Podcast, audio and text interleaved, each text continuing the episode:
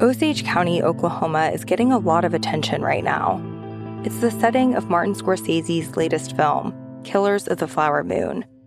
The movie is based on a book about the 1920s Osage murders, when white men poured into Osage County and killed Osage people for their oil wealth. I'm Rachel Adams Heard, the host of In Trust, a podcast from Bloomberg and iHeartMedia. For over a year, I was reporting a different story about other ways white people got Osage land and wealth, and how a prominent ranching family in Osage County became one of the biggest landowners here. Their ranching empire was built on land that at the turn of the century was all owned by the Osage Nation. So, how'd they get it? Listen to the award winning podcast In Trust on the iHeartRadio app, Apple Podcasts, or wherever you get your podcasts.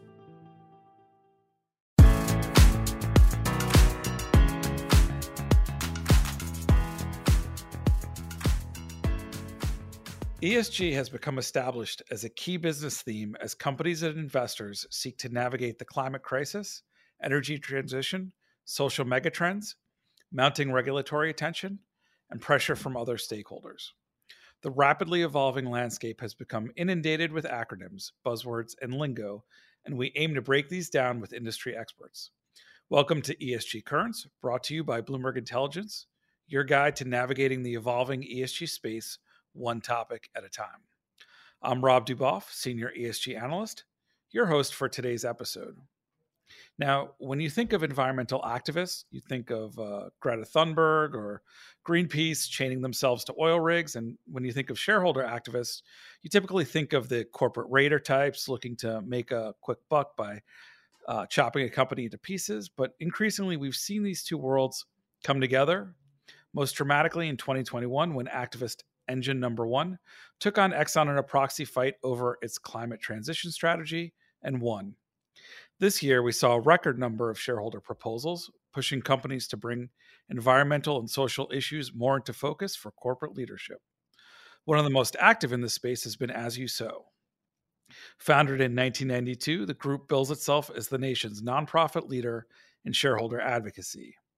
They have an extensive track record of putting forward resolutions on issues such as energy and climate, social justice, and the circular economy. On this episode of ESG Currents, we're joined by Danielle Fugere, President and Chief Counsel of As You Sow. Danielle leads As You Sow's program teams in creating lasting social and environmental change through shareholder advocacy and legal initiatives.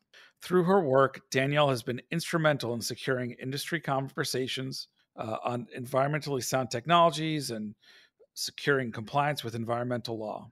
Danielle, welcome to the podcast. Thank you. It's a pleasure to be here today. Great. First off, why do you think shareholder resolutions are an effective tool? Why not just directly appeal to, say, consumers or politicians? Shareholder proposals um, are and shareholder engagement more broadly is effective because shareholders are owners of the corporation, and so they both understand what companies are.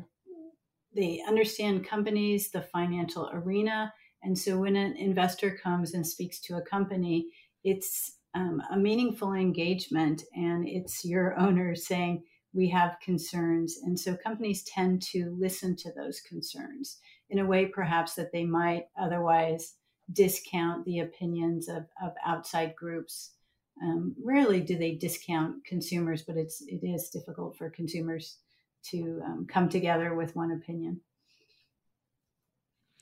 Got it. But I think one of the debates we always hear is engage or just divest. In, in your opinion, if if a company's not performing up to snuff, on important environmental or social issues, why not just walk away as an investor? Right. So there are as many opinions on this as there are investors.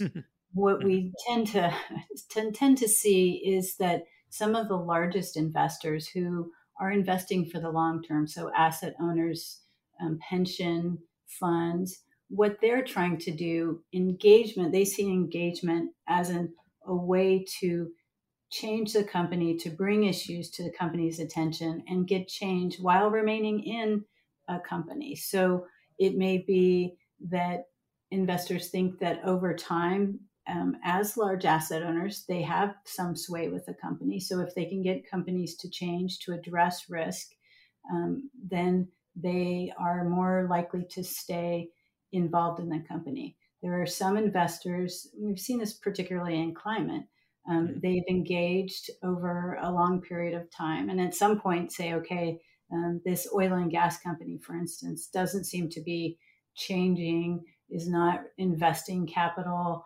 in, let's say, new types of energy. And so at some point, some investors have fallen away. Others have remained and continue to engage with those companies. So it, it really depends on the investor, the subject matter, how the company responds.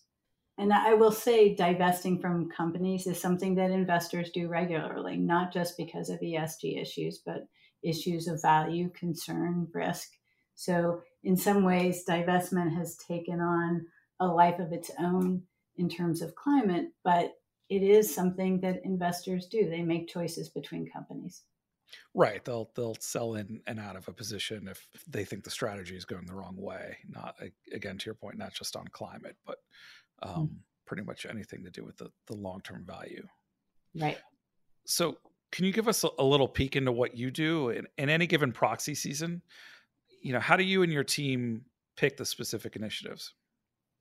So we uh, there there's a range of ways that we get involved on issues. One is as a shareholder investor, we're always looking to what are issues of concern, what risks are foremost, what seems to need um, adjustment, and what do we think is actually plausible to change. And so we also will have investors who come to us directly with issues, and we'll investigate those issues and um, assess whether we think that, that it's an area that we could engage with a company fruitfully on and, and make change.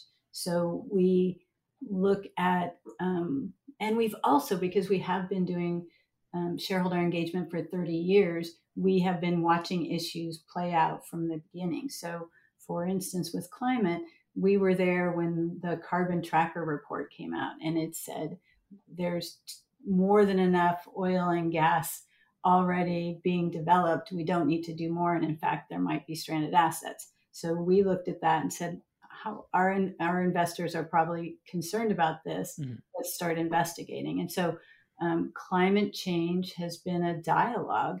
What, what, what do investors expect from companies? What can companies do? We started out with just identifying carbon risk, is what we called it in the beginning. We even had to uh, coin a phrase for it because they're really the market wasn't taking climate into account and wasn't taking climate risk into account. And so over time, we've moved from um, getting simply reporting on climate risk to moving companies to address greenhouse gas emissions, to disclose their full range of emissions, and to set net zero targets or 1.5 degree aligned targets. So it's been an interesting um, period of engagement with companies over time, the asks have been increasing as the risks of climate have been increasing. So, are you developing relationships with these companies? Uh, you know, is it you go to a, a um, you, you first get the disclosure, and then you have that relationship, and they kind of know what you're looking for when you come back again and say, "All right, now let's put some action on this." Oftentimes. So we, we work with uh, many large companies because you, there are issues. There are plastics, and there are so you might take a company like Coke, where we've um, worked with them on plastics. We work with them on climate. We work with them now re- recently on reproductive issues. So yes, some many companies we have worked with over time, um, different periods of time on different issues. But I think we also companies understand that we, when we come to talk with them, it's usually around a serious issue, and we will engage with the company, listen to what they have to say, and um, you know work with them to hopefully achieve change, whether it's in climate or other issue areas. Right. And when you identify these the issues that you want to engage on, how do you then go about identifying companies uh, you know, obviously you can only do so many in a given year. So do you look for ones where you have the most impact or companies that are more likely to engage? How does that process work? It really will depend on the issue. So oftentimes you are you see an area that um, there will be leaders in a certain area. Um, we will assess what are the major companies in this area doing, who's leading, who's lagging, and oftentimes we will work with the the companies that are falling behind their peers, and mm-hmm. so that's usually we we look to um, companies that we think have the ability to change or that are simply lagging. It, it often depends. It's a it's a it's a company by company analysis, but and we also look at the broader market to to make those assessments of what is feasible. And, and you're right, we cannot um, we can't work with every company because it's hmm. fairly time consuming. Right. We've seen new resolutions come up you know fairly quickly nowadays in response to current events. We saw renewed focus on forced arbitration and harassment policies in the wake of Me Too, and then the last few years we saw a bunch of requests for racial audits following the George Floyd murder. Uh, as you just touched on, uh, this year we saw quite a few proposals on sexual and reproductive health. Uh, I re- assume that was in response to the Supreme Court's Dobbs decision. Uh, you mentioned it was at Coke and I believe at Pepsi as well. Uh, how did that come together? Uh, can you kind of walk us through that process? Sure. Um, if, if, I recall, an investor actually brought these concerns to us, but in the wake of the ruling, we saw large companies um, now having to deal with abortion, which is something we would hope companies would not have to deal with. But there you had it. And if you've got, we had um, companies that have employees nationwide. And so in one state, they would be providing um, reproductive health care to some employees, but then in other states, they weren't able to or didn't couldn't provide it in state. And so what that did was create a type of equity issue where you've got one company treating company treating their employees disparately. Mm-hmm. And so we were hearing I think this investor was concerned about those issues, the employees, the fairness to the employees, and also what would what would be the risk to the company um, for not providing equally across its its its employee base. And so we asked the company to assess what what is the impact. Go out and look and make sure that you are aware of all of the risks associated with how the world has changed as, as quickly as it had done. And we saw that there were many companies that were, um, for instance, with regard specifically to abortion, were providing employees in states that couldn't get it. They were allowed paying for them to travel to a state that would. And so now you've got companies that are are being leaders in an area and other companies that weren't addressing the issue. And so asking the company to assess risk made sense to us. Right. And and why Coke and Pepsi? Was there something about them specifically, or some of the others that that were targeted this proxy season? Well, they hadn't been moving as many other large companies had. They have very um, large workforces, and they were in many states, and so um, there are also large companies, and so they have more um, press attention to them naturally. So, in our minds, the risk was larger. They were falling behind peers, and we felt that it was important that they take this, you know, look at that risk and do that assessment. Right. Now, I, have been following the engagement space for a few years now. Uh, when it comes to topics like the environment or poverty, we see a lot of religious groups at the forefront of these shareholder campaigns, working with groups like yours. So, I think one of the interesting dynamics of this is something like reproductive rights. Is this is an issue where maybe you find yourselves on opposing sides. So, this leads to a broader question around coalition building. How do you go about rallying support for your resolutions? I imagine those conversations are different with other nonprofits than, say, a major asset manager like a State Street or a BlackRock. Absolutely. Um, and what, in some sense, what As You Sow does is by putting the proposal out, um, we when we so first we just maybe I'll throw this out there is that first we always send letters to companies. Mm-hmm. And so for the most part, we will engage with a company before filing a proposal. um, many times we're able to resolve an issue without filing a shareholder proposal. Other times we find that we need to, to file a shareholder proposal. And even then, once we do, companies will continue to engage with us, and another significant percentage will um, will come to some type of withdrawal for. So um, those proposals that go to a vote, we we work to inform proxy advisors. So we'll present to them what what the issue is about and why it is important to investors. We do meet with some of the largest asset managers, not always, but on issues primarily where they have questions about the proposals. So we'll explain to them, they'll ask questions, we'll provide um, more insight into the proposal and why it's being proposed.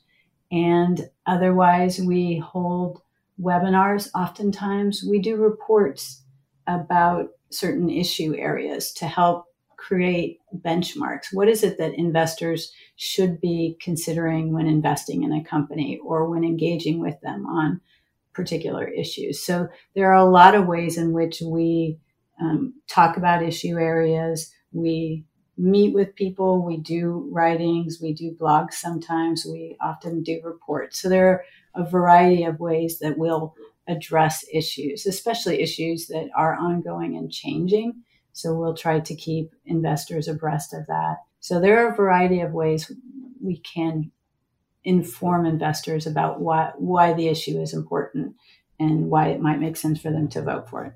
Great. And have you noticed as ESG has become a bit more of a hot button issue? Has has corporate has the the work you've done changed at all? Has the conversations with either the companies or the investors um, has there been any change in the last few years you've noticed? So companies, um, it's interesting because ESG has ESG, environmental, social, and governance issues have always been addressed it, it just feels like as time has gone by, gone by and companies have become more and more powerful, that what they do impacts stakeholders more. And so over time, environmental issues, we've also seen a lack of regulation at the federal level. And that, for instance, is why climate has been such a, a large issue with investors because they understand the risks associated with climate. They want to see companies taking not just taking action, but I mean, so disclosing information because this is a risk investors care about. And without information, they don't know, they can't compare one company to another with regard to climate risk. Investors have had to seek out that information themselves or ask for companies to take action, like um, disclosing their their greenhouse gas emissions or what kind of targets they're heading to, or have they gone down their supply chain and and assessed risk in terms of their suppliers. So ESG has become, you know, that's just an acronym. It means different things to different people. And so that's for sure. again, we would, as investors, like to see more clarity around that because um, there's a whole array of funds that have ESG in the name, and maybe they're ESG oriented and maybe they're not. So, mm-hmm. um, but in the end, raising these issues is important from a risk perspective. It's important from a stakeholder perspective. So um, that's why we have taken on many of these issues. Now we see the anti ESG forces. And with that pr- pr- outside pressure, um, misconstruing ESG for the most part. So, um, making it appear to be a political issue rather than a risk issue has in some ways it's vastly complicated the area for mm-hmm. companies and for investors. There has been um, a lot of red state activity trying to outlaw environmental and social social risk assessment, which is it's just in some ways it makes I mean it, it, it makes zero sense to say an investor cannot look at climate as a risk factor. It just makes no sense. And so it has complicated the issue area for investors and for companies. So we see companies, we see banks who are being prohibited from doing business because they have climate goals. And that then makes companies more reticent to take action. It puts them in a spot where they know they need to take climate action, but what are the ramifications if they do? What are the what is the political fallout? Which is it's a strange place we find ourselves in currently. That's for sure. And and just playing devil's advocate here, they would say, I suppose, that there's a bit much of a there's a lot more of a, a liberal bent to all these proposals and um, is there no is there a risk of going too far let's say so particularly as we've seen the recent affirmative action ruling that some of these DE and I policies that uh, a lot of ESG investors are proposing? Is there a risk uh, of going too far? Well I you know I would say what does it mean to go too far? Um, because we haven't seen any assessment that there have been any, you know, that there have been negative consequences other than what the right has just created.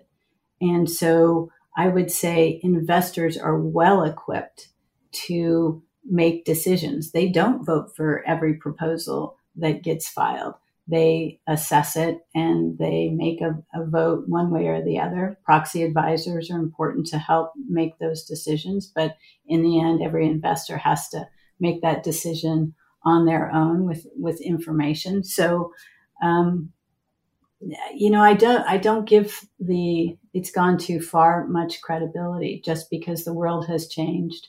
There's a reason why investors are asking for these things and we've done some fascinating uh, assessments using data that companies have been providing, starting with EEO1 and then additional data. And what you're seeing from the studies is that companies that actually implement DEI policies are, are more successful, they're more creative, they're responding to their clients better, and their value is increasing. So, so far, you know, I would say the risk is not that you have too many too much focus on these issues, but that when you don't, there is much more risk. But in the end, you want investors to make those decisions. You don't want the government telling you you can or cannot consider a risk factor. That makes a lot of sense. So, switching gears a little and, and maybe ending on a high note, uh, can you talk about some initiatives that you're particularly proud of or that have resonated with a broad shareholder base where you've seen definitive improvement from uh, corporate behavior and uh, ultimately better outcomes? Of so many areas. Um, I will say net zero. We have seen companies with a little push from investors starting to set net zero goals, looking at the future. Um, once they set a goal, deciding how, how do you go about putting efficiencies into place? which save money? What are, what are our suppliers doing? How do we um, make make new products that will be viable, not just in the US, but internationally? And so, from a competitive perspective, from um, a risk perspective, I think that we have made progress on climate. Not enough, not quickly enough, but we're heading in the right direction. And that makes sense because not to do it, we're starting to see the impact of of not taking action from the insurance failures and the fires and the floods and absolutely. Yeah.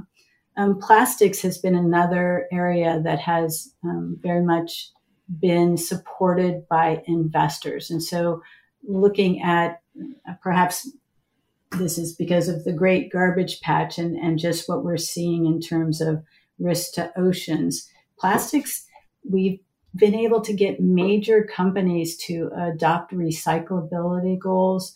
To we're starting to see Pepsi, for instance, um, look at bringing back bottles instead of just plastic so that they're recyclable. We've gotten Dunkin' Donuts and McDonald's to move away from styrofoam, not just nationally, but globally, which means less styrofoam waste in oceans. So that has been, um, plastics have been an important area of success. We, we haven't gotten all the way, obviously, but right. we're starting to get commitments from Procter and Gamble and Colgate, and Palmolive, and some of the largest packagers in the world. I, I here's an interesting one. Nanomaterials is something we adopted uh, a small campaign on, as we started to see nanomaterials being used in foods, we said, huh, what what is what is the cost benefit proposition for using nanomaterials which are so small they can go through the blood brain barrier they can go through the placenta. And we saw that we saw that the risks were very high but from animal studies.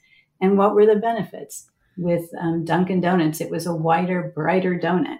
That was it. And so we actually asked companies. We said you know tell us what you're doing in nanomaterials and how it makes sense to use nanomaterials when we don't even know what harm they would they are causing to people. You're you know far in advance of the science. And so that was an opportunity having raised that with companies um, i think that it prevented problems from getting started in the first instance. Yes so that was um, an instance where we were we wanted to get in front of that curve and say you need to know what's going to happen if you use these materials. And so that i think was a great success. Dei i mentioned earlier um, starting to ensure that there is diversity in the workplace and that people of diverse backgrounds not only are hired but also promoted and we've seen that there have been, you know, ex- benefits to companies who put those policies into place meaningfully. They don't just keep hiring people who then leave, but they actually give the opportunity to um, all people to to move forward in the company and to to contribute. So that we think has been a, a success as well. The other, I, I think, another one was working with banks to set net zero goals which was interesting because banks finance companies they don't have significant emissions themselves. Essentially they were taking responsibility for where their money was being invested.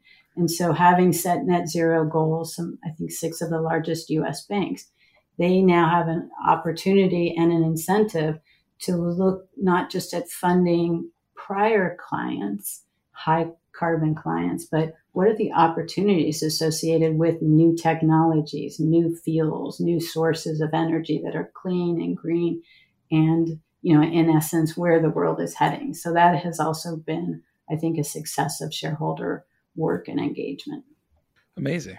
Well, thank you so much for your time, Danielle. You can find more information on topics like shareholder resolutions by going to BI Proxy Go on the Bloomberg terminal. If you have an ESG quandary or burning questions, you would like to ask BI's expert analysts, send us an email at esgcurrents at bloomberg.net. Thanks again, and have a good day.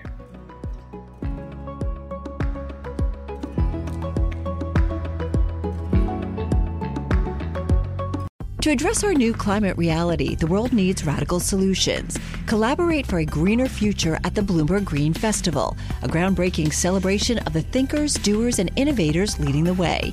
From design and culture to technology, science, and entertainment, hear from inspirational speakers and immerse yourself in climate solutions. July 10th through 13th in Seattle. Title sponsor Amazon. Get 20% off using promo code Radio20 at bloomberglive.com/slash Green Festival.